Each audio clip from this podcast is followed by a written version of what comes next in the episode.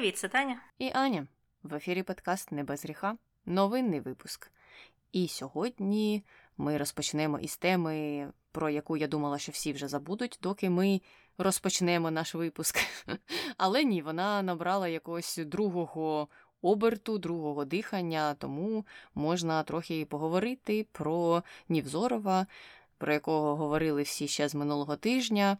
І це було у зв'язку з тим, що йому видають чи не видають громадянство, і там було багато запитань. Спочатку сповістили про те, що нібито видали спеціальним указом президента. Потім з'ясувалося за даними секретаря Ради національної безпеки Олексія Данілова, що він ще не має українського громадянства, і він звернувся, щоб його отримати. Тобто, так і не зрозуміло, чи був той указ, чи ні, у відповідь, чи його взагалі ще не було. І поки він нібито не пройде усіх необхідних процедур, а серед цих процедур позбуття російського громадянства, він українське громадянство отримати не може. Е, цікаво, до речі, чи є у вимогах на отримання українського громадянства знання мови. Це було б доречно у випадку з Нівзоровим, але мені здається, про це говорили всі, про ці його особливості знання мови. А ми поговоримо загалом про те, чи однозначне це питання чи неоднозначне? Якщо неоднозначне, то з яких сторін? Які є сильні сторони у Нівзорова? Чому він вигідний для України чи потрібен Україні? Як це хто пояснює? Тому я думаю, давай перейдемо до таблиці з плюсами та мінусами, так званими. Ну, я почну з того, що якщо б це був е, мій вибір, або я вирішила такі питання я би громадянство йому не надавала. Можливо б, я йому надала певний е, там статус біженця або щось таке, і я б над цим подумала. Ну, це щоб так одразу зазначити мою позицію. Як е, пояснюють це прихильники цього рішення надати громадянство? Ну, почнемо, мабуть, з президента якого питали про це, і його пояснення звучало так, що ми маємо використовувати всіх росіян, які виступають проти е, режиму і виступають за Україну. Ми маємо не те, що їх всіх е, забирати на сторону України, але ми можемо розглядати таких людей, якщо вони захочуть подати на наше громадянство. І він також додав, що треба так робити все для того, щоб розхитувати цей режим, в плані російський режим.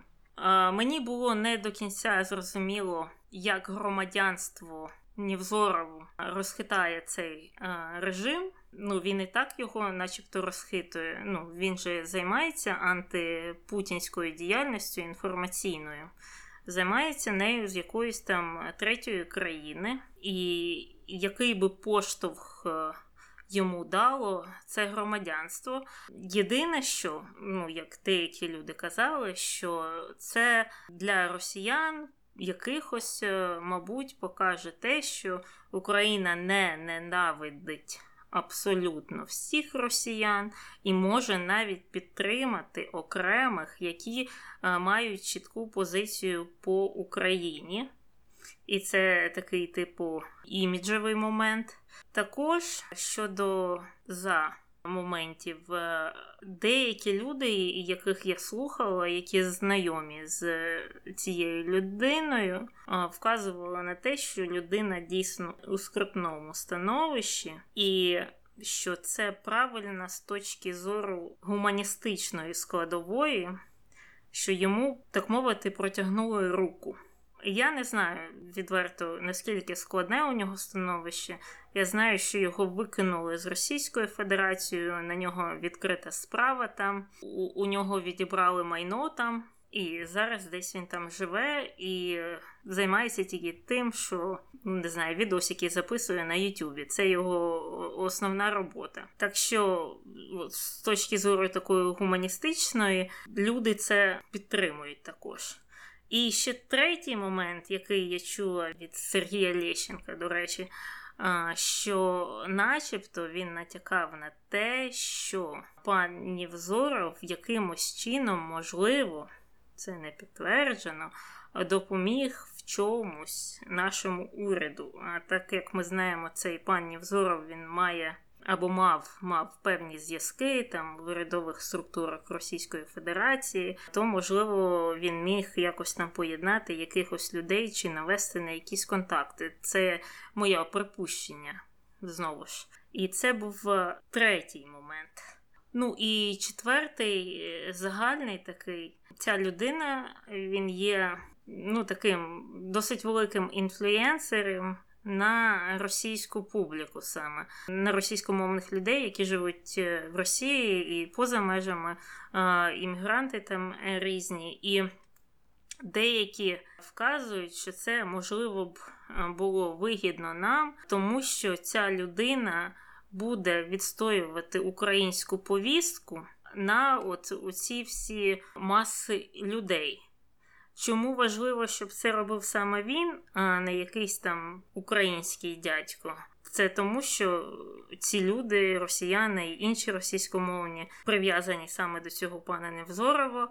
Е, вони не слухають наших людей. Взагалі вони часто не довіряють е, ну, нашим таким блогерам чи інфлюенсерам, тому що вони вважають, що вони заангажовані. А от якщо отакий от е, важливий російський дядько, дисидент там чи як його називають, буде розповідати щось, що вигідно Україні, що відстоює нашу позицію, то це буде в цілому позитив для нас. І п'ятий момент, який є також е, припущенням, що це було б вигідно владі видати йому громадянство, тому що в знак подяки.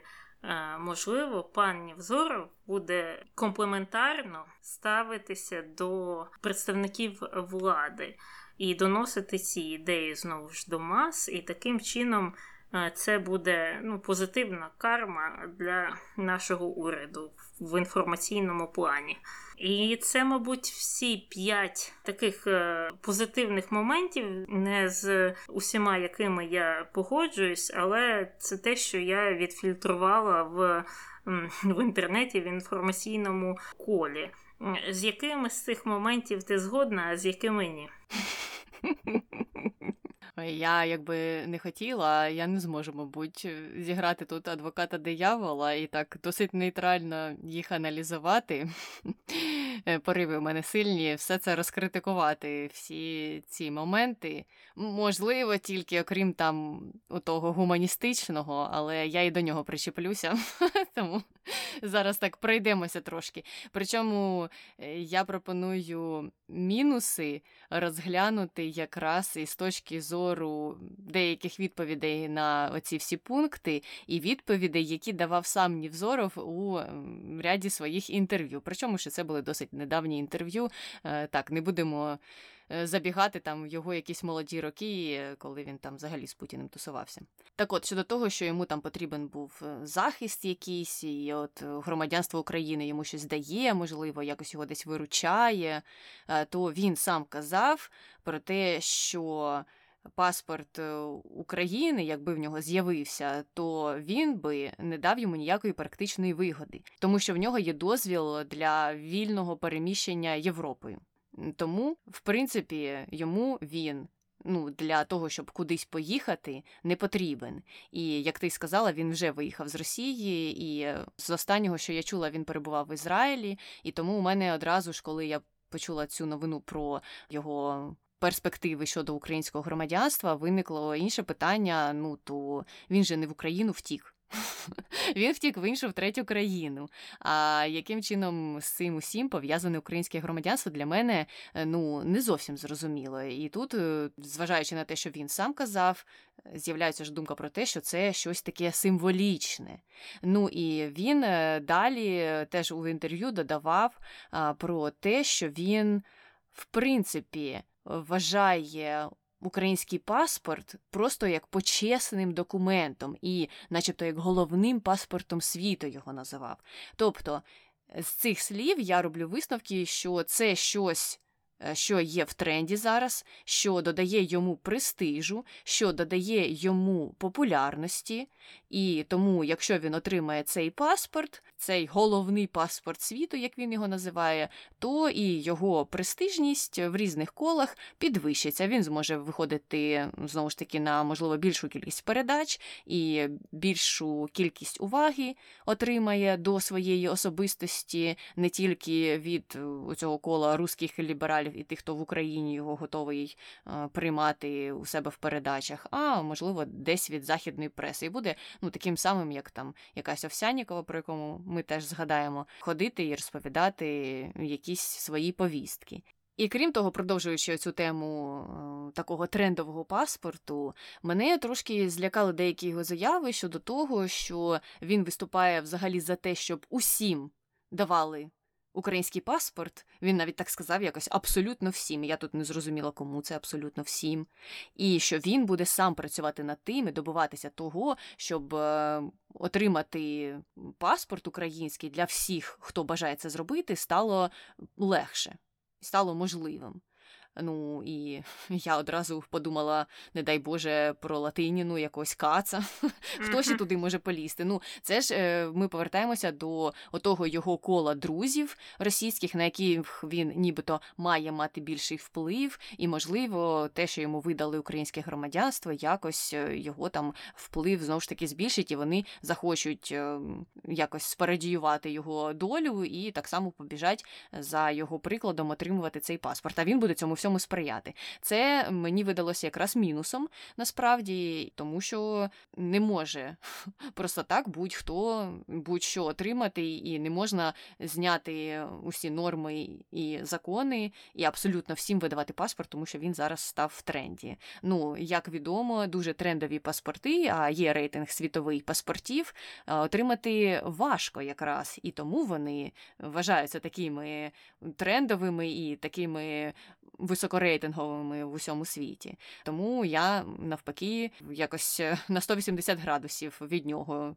повернулася щодо цього питання, і мені здається, що якраз е, питання розгляду особи або її заявки, яка хоче отримати громадянство, повинно дуже серйозно розглядатися. І, в принципі, знаєш, коли я почула ці заяви Данілова, я сподіваюся, що е, вони мають під собою основи підстави, що це не було сказано просто, щоб замести сліди у відповідь на такі негативні реакції від е, суспільства. То так, я надіюся дійсно, що вони будуть е, досить суворо розглядати усі анкети, і анкету Нівзорова в тому числі. Якщо відповідати на той пункт, який пов'язаний із балами для влади, тут мені здається, що якщо влада дійсно хоче заробляти якісь плюси, то в першу чергу це не ті, на кого їй треба орієнтуватися. І плюси треба заробляти на внутрішньому ринку і дивитися, як е, люди реагували на цю новину щонайменше. І якщо влада заробила плюси серед друзів Нівзорова і його членів родини, то вона в той же час заробила багато мінусів серед українців, а і можливо серед представників е, заходу. Тому е, мені здається, це все теж треба зважувати.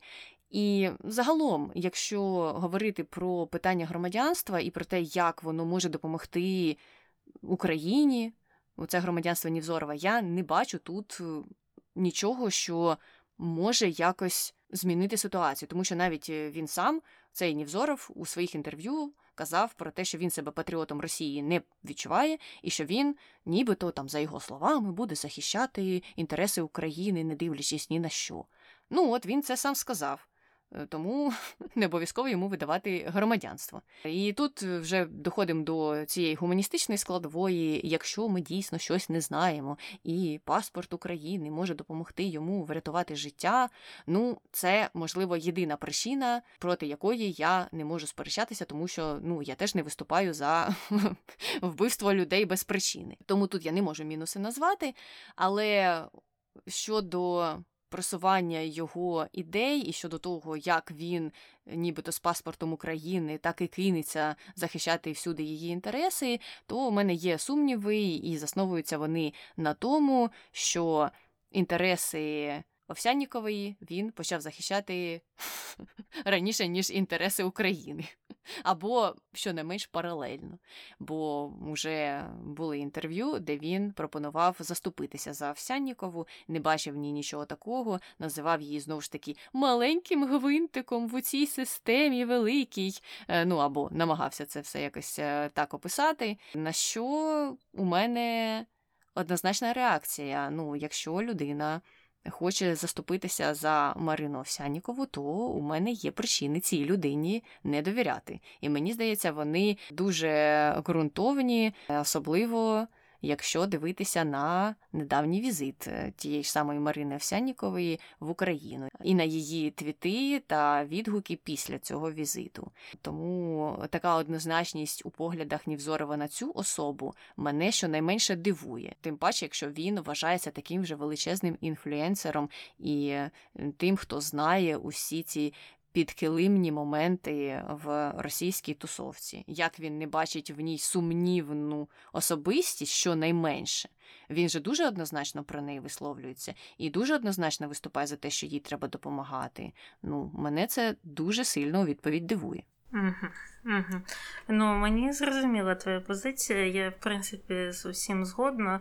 Хочу просто уточнити, якщо б ти була на прес-конференції президента і почула б його таке обґрунтування своєї позиції, що це для розхитування Росії.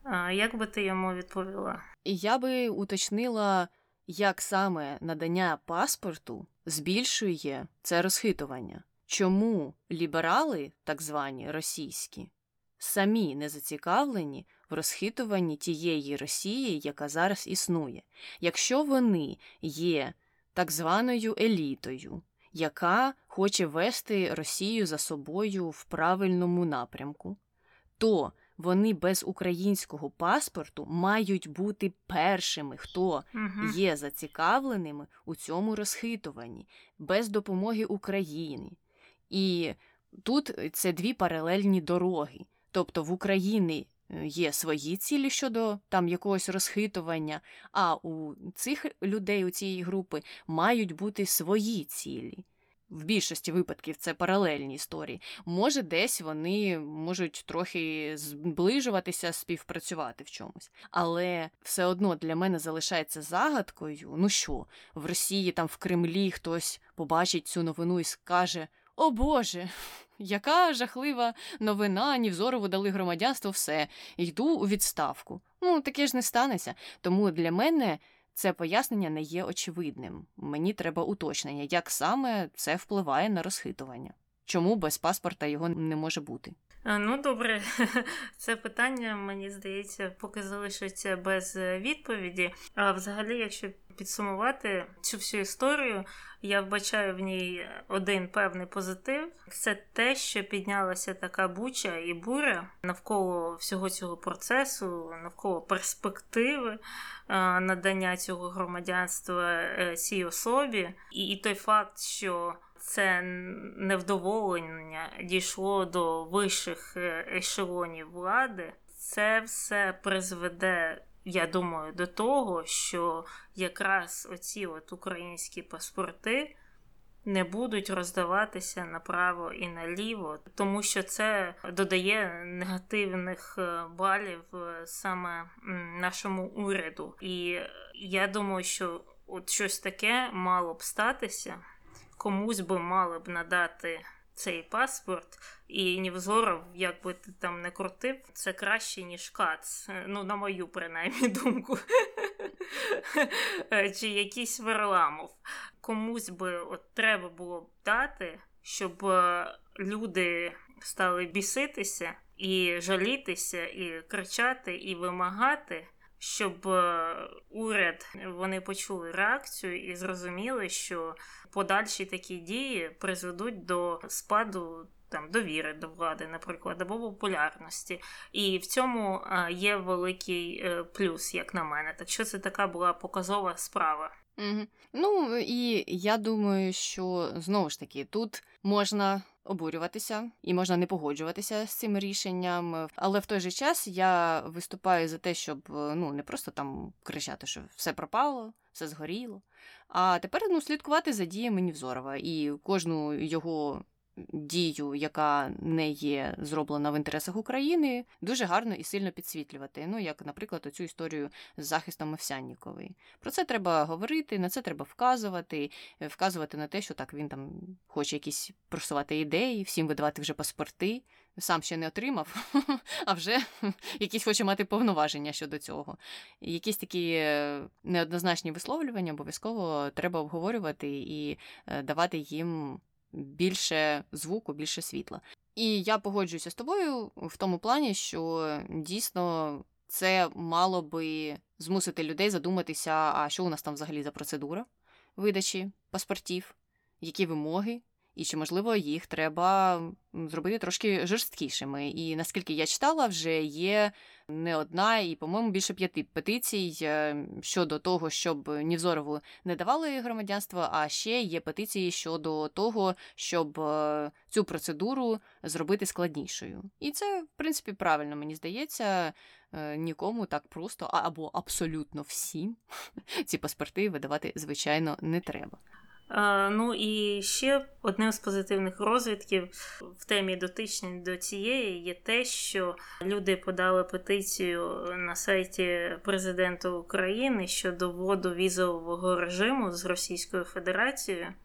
І цю петицію прийняли, і на тій самій прес-конференції питали за візовий режим. І ну, зі слів президента, начебто, виходить, що він Е, буде це розглядати і домагатися того, щоб цей режим був би введений. Так що це в будь-якому випадку такий правильний хід дій, як на мене.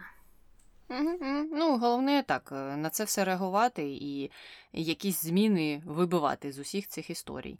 І от якраз щодо візового режиму ми поговорили трохи, можемо перейти до другої теми, яка з ним пов'язана, тому що дехто здивувався, коли якимось чином в Україну потрапила Марина Овсяннікова, яка, до речі, за останніми її словами хоче змінити своє прізвище на українське ткачук.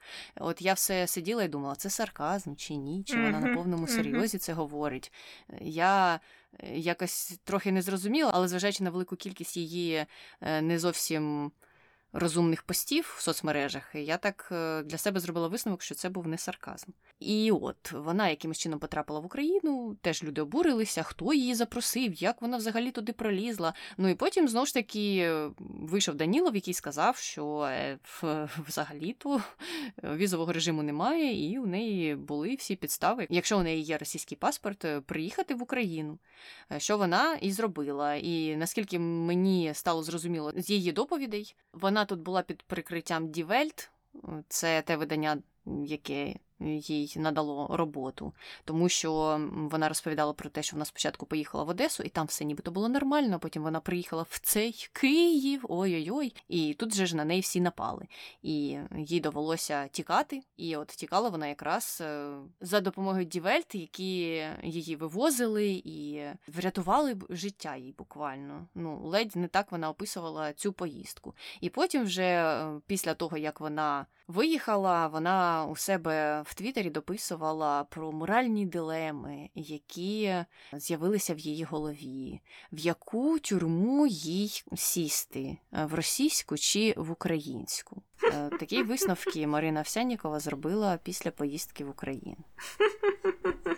Так, е, що за дивні питання, якщо у неї є якісь там видно проживання в Німеччині? Навіщо е, в якусь сідати, якщо можна прекрасно собі жити у Західній Європі, знаючи, що тебе, в принципі, однаково зараз недолюблюють і там, і там, і в Росії, і в Україні. І що мене дивує з такими людьми, що вони бачать, що тебе не сприймають, тебе не люблять, тебе не хочуть. У людей є на це причини. А вона все одно от пнеться, все одно щось хоче довести, що вона не така, і вона за те, а не за інше. А, а от я думаю, який з цього зиск? Ну тобі не живеться в Німеччині, там і роботу дали, видно проживання дали, ну, напевно, зарплатню платять. От, от тобі здалася та Одеса, здалася тобі та Україна. Чого це ти там пишеш по 150 постів на день, що ти насправді не росіянка, а українка, і ти там всіх засуджуєш, і у війні винні всі, і взагалі вона, як вона там писала, совість е, страни, совість нації е, російської. Це взагалі про себе так писати, це взагалі не мати ніякої самосвідомості. Ну, Нормальні люди так про себе ніколи не напишуть, що вони там цвіт нації чи щось таке. І цікаво, що ж е, оці її тези е, про те, що вона там і українка, і що всі люди відповідають в Росії, і там різне різне вона писала, вони не відповідають тому, що вона говорила ще місяць або два тому, коли вона там вийшла з цим плакатом. Там же на тому відео вона ж розповідала, що там Україна і Росія це братські народи, і на Україні, і що тільки Путін винен, і що вона росіянка. Тут пройшло два місяці, і все так е, чомусь швидко змінилось.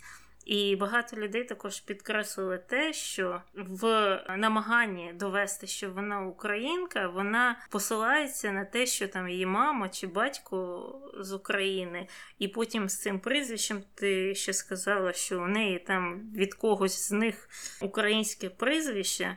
А люди їй кажуть, що ну, українська ідентичність вона не по крові, вона громадянська ідентичність. Тобто ти можеш мати якесь африканське прізвище і при цьому бути українцем, вважати себе українцем. А у неї таке застаріле, знаєш, що застаріле бачення України, українця, що ти маєш мати прізвище на чук або на кого ти не знаю, маєш любити борщ і їсти сало і гекать. Оце справжній українець. А е, реальність, вона ж то інше. Ти можеш говорити як завгодно, і, в принципі, на будь-якій мові, але тим не менш е, стовідсотково мати українську ідентичність. Вона її не має, і вона це доводить своїми постами, що вона повністю нічого не розуміє про Україну. Але я знову ж, як і з паном Невзоровим, я рада, що е, цю історію підсвітили. Е, що це знову ж е, дійшло до уваги багатьох людей, і навіть знову ж самого пана президента, якого питали на тій же самій прес-конференції про Овсяннікову. Він правда не міг одразу згадати, хто вона така. І йому там почали пояснювати, що це ота жіночка з плакатом. Він знову ж не міг зрозуміти, а яка з нею проблема, і там всі стали кричати, що та вона, вона така сяка, вона їздить по всій Європі і хоче, щоб з Росії зняли санкції. Ну і там він дав знати, що він з нею розбереться, але не буде говорити як. І це плюс. Але в той же момент цікаво, що звертається, знаєш, як трохи як в Росії до першого обличчя країни. Ну тому що справді в тому, що її впустили, допустили до в'їзду в Україну, за це ж відповідає Держприкордонна служба. Якась імміграційна служба, є ж різні інстанції, які насправді ну, відповідальні за такі речі, як е, пропуск певних е, осіб в Україну або випуск цих осіб. А у нас е, на даний момент все зводиться до фактично президента, який має слідкувати, а чи не в'їхала в країну якась пропагандистка з Росії.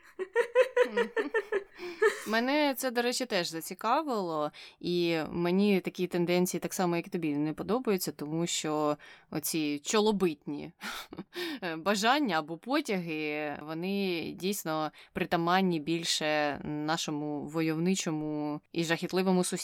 А мені б дуже хотілося.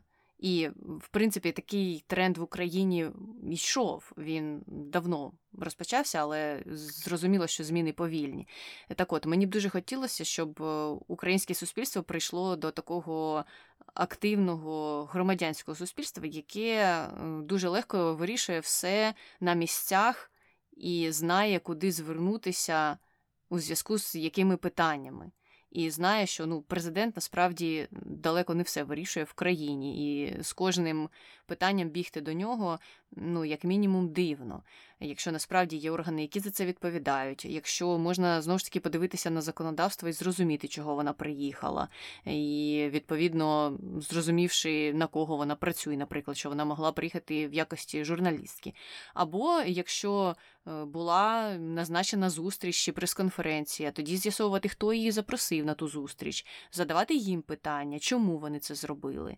Е, ну і так дійсно для мене було абсолютно логічно, що президент не знав, що вона там приїхала, і що він не слідкує за рухами кожної особи, яка там десь е, могла здійняти величезний гвалт в суспільстві. Це очевидно, я не бачу тут ніякої, в принципі, зради. Але в той же час те, що він пообіцяв якось працювати у напрямку заглушення таких неоднозначних голосів, а саме їх гучності на заході, і того, що там всяких Марина Овсянікових умовних тягають по західних передачах, і вона може висловлювати тези про те, що пора санкції вже зняти з Росії. До речі, вона нещодавно казала, що вона не хоче і не казала таких речей. Хоча є ну купа передач, купа її інтерв'ю, де вона це все каже прямим текстом. Так от, за обіцянками Зеленського щодо того, що він буде слідкувати за тим, щоб українське питання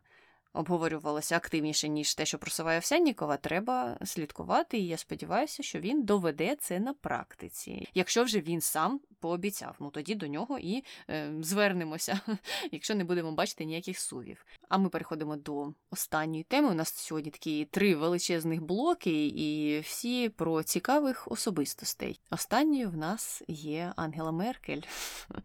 Давно не чулися, давно не бачилися. Хто хоче, може послухати подкаст про неї. Ми якраз його записали ну, буквально нещодавно. Так от Меркель, мабуть, щось послухала, можливо, нас, і вирішила відповісти на всі закиди і поговорити про інвазію Росії, поговорити про те, що вона зробила або не зробила, як вона вплинула або не вплинула на плани Путіна, і загалом дала таке інтерв'ю, в ході якого.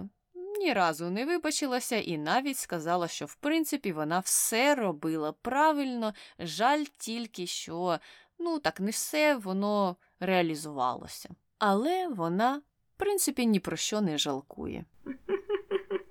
Так, причому дійсно вона сказала, що вона ні про що не жалкує, і що вона бачила там Путіна наскрізь і знала, що він хоче розвалити Європейський Союз, і сказала: ви не думайте, я не була наївною. Але в той же час вона збільшила багатократно залежність е, тої ж самої Німеччини і декількох інших країн Європи від е, російських енергоносіїв. Тобто, з однієї сторони, наче не наївна, ну принаймні таке каже, іначе нас скрізь бачила, а в той же час діяла абсолютно якимось нелогічним чином. Ну, з цього інтерв'ю багато хто посміявся, я бачила мемів багато про неї сьогодні. А, Що мені не подобається, це те, що вона не визнала, ну, що були якісь помилки. Тобто я не очікувала, що вона там скаже, це я там винна у війні Росії проти України, і так я жахлива. І так моя там зовнішня політика була зовсім неправильною, і я мала б діяти іншим чином. Але ну, на якісь проблеми вона б могла вказати. Ну, хоча б на цю проблему з е, енергоносіями, з закриттям атомних станцій, з ну, цим підмигуванням Росії деяким, такими досить тісними і неоднозначними стосунками її власними з Путіним, стосунками інших політиків з Росією в цілому, з російськими газовими компаніями, можна хоча б було б ну, вказати на деякі свої помилки, щоб це звучало не так дивно, як це е, прозвучало.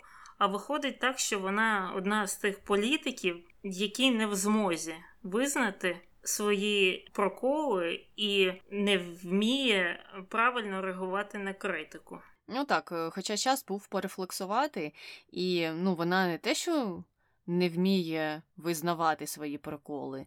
Вона ще й е, в деяких питаннях намагалася стати в таку захисну позу, тому що вона навпаки натякала на таку критику, наприклад, штатів, які накладали санкції, або ну ще за її каденції вони там дуже активно хотіли накласти санкції на Північний потік. 2, і вона вважала, що це неправильно, а особливо неправильно щодо німецьких партнерів, які фактично, ну якщо ми розбираємо, як працюють е, речі у стосунках, е, а саме у бізнес-стосунках з Росією, ну вони є дуже пов'язаними з російським бізнесом, оці так звані німецькі партнери. І так, їй дуже не подобалося, що вони так страждають, що це несправедливо вона вважала. Е, ну і е, так, ще тоді, коли вона була при владі, вона ж сама казала, що це просто економічний проєкт, нічого більше. Ну а як бачимо було зовсім все не так. Тому тут вона дійсно не зізналася в якійсь своїй провині. І е, інший пункт, який мене засмутив, ну, мене взагалі це інтерв'ю дуже засмутило, але мені не сподобалося її бачення анексії Криму. Там вона виправдовувала також свої дії, казала, що е, були достатні санкції, і вона називала такі речі, як, наприклад, виключення Росії із Великої Вісімки, і те, що країни-члени НАТО збільшили свій бюджет на оборону, наприклад. Ну тобто з усіх санкцій вона виділила оці два пункти. Добре, ви викинули там Росію із умовної цієї вісімки. Не знаю, який ефект доміно це спричинило для Росії, для її економіки і для того, що там відбувається всередині країни. Допускаю, що ніякого. Ну, от саме це виключення. А друге, збільшення бюджету на оборону всередині членів НАТО знову ж таки питання: Окей, і як е, жителям в Астрахані від цього стало погано? Я не знаю, як це могло вплинути на те, що Росія відмовиться анексувати Крим. Я знову ж таки не знаю. Тобто, це найголовніші і найсерйозніші санкції з усього списку, на думку Меркель, це те, як вона виправдовує свою позицію і виправдовує те, що е, дійсно світ е, нормально і адекватно відреагував на анексію Криму. Ну, як на мене, цього недостатньо. І як ми бачимо в результаті, коли його анексували, то нічого не змінилося, його одразу ж не повернули. І Тепер скільки часу пройшло, і зараз багато західних політиків, що нам кажуть, ну, в принципі, Крим то завжди історично був дуже спірною територією. Е, тобто для них самих цей час виграний став дуже вигідним в тому плані, що тепер вони можуть просувати отакі теорії, виправдовуючи самих себе за бездіяльність у 2014 році. Ну і найголовніше, що ці санкції не зупинили Росію від е, повторної інвазії. Так, якщо б вони були настільки хороші, настільки класні, то б і не було повторного вторгнення, або війна на Донбасі припинилася колись би в певний момент е, через те, що ну, для Росії так е, настільки були закручені там якісь гайки. Але вони не були закручені. Ці санкції вони навчилися з ними жити ходити в обхід цих санкцій. Ну, ж розповідали, що серед е, озброєння і серед е, різних речей, які знаходили на фронті, там є певні компоненти які були зроблені в країнах ЄС, які були експортовані в Росію вже після 2014 року. Тобто була достатньо тісна кооперація Європейського союзу там країн НАТО з Росією вже після анексії або окупації Криму. Так що вона погано виправдовується і є таким, знаєш, класичним політиком. Просто зараз е, стільки людей говорить е, набагато пряміше першу чергу в Україні, але навіть е, за кордоном. Зараз такі часи, що більш більше політиків, лідерів країн стали більш прозорими, як на мене, особливо щодо ситуації навколо Росії і України. Але це не про Меркель. Вона залишається ну, вірною собі. Ну і до речі, про Меркель. У нас же є подкаст про неї. Там, якщо по списку відмотати декілька випусків вниз, можна побачити непоганий випуск про неї. І там ми розповідаємо про деякі справи, які можуть натюкати на. Не те, щоб корумповану діяльність, але точно сумнівну комерційну діяльність е, Німеччини і Росії за часів е, правління Меркель. І, взагалі, багато там говорили про пріоритети Німеччини в політиці внутрішній, зовнішній, і взагалі про те, ну наскільки, мабуть, Німеччину справедливо вважати лідером Європи, зважаючи на це все. Так, я теж думала про те, що ті закони, які були створені в Євросоюзі країнами Західної Європи, такими країнами, які мали на той час, коли це все створювалося, більший вплив в Європі, вони вже на даний момент не актуальні. Ну і зрозуміло із цього виходячи, чому політики. Представники країн Західної Європи частіше за представників, наприклад, Центральної, Східної Європи, ну не рахуючи Віктора Орбана скаженого, виступають е, такими дуже-дуже поміркованими і дуже-дуже дипломатичними щодо Росії, тому що вони, в свою чергу, звикли до власного устрою, вони його змінювати не хочуть. В той час як е, Центральна Східна Європа виступають е, на даний момент в більш прогресивному тренді. Вони виступають так за певну прямолінійність, за те, щоб називати речі своїми іменами, за те, щоб не гаяти час на оці псевдодипломатичні якісь е, конструкції, налагодження зв'язків по певних каналах і ніяк більше.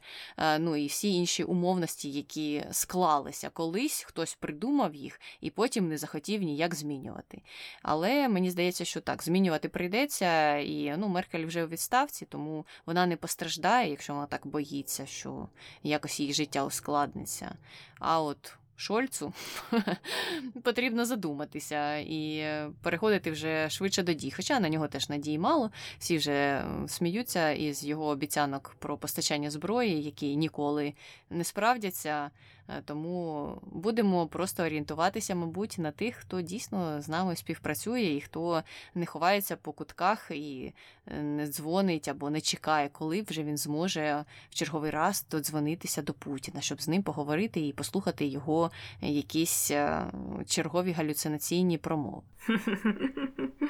Так, будемо, мабуть, довго чекати, але. На цьому, я думаю, все. Зустрінемося з вами в наступному випуску про якусь особу, вам поки що невідомо. Будемо прощатися. З вами була Таня і Аня. Слава Україні! Героям слава!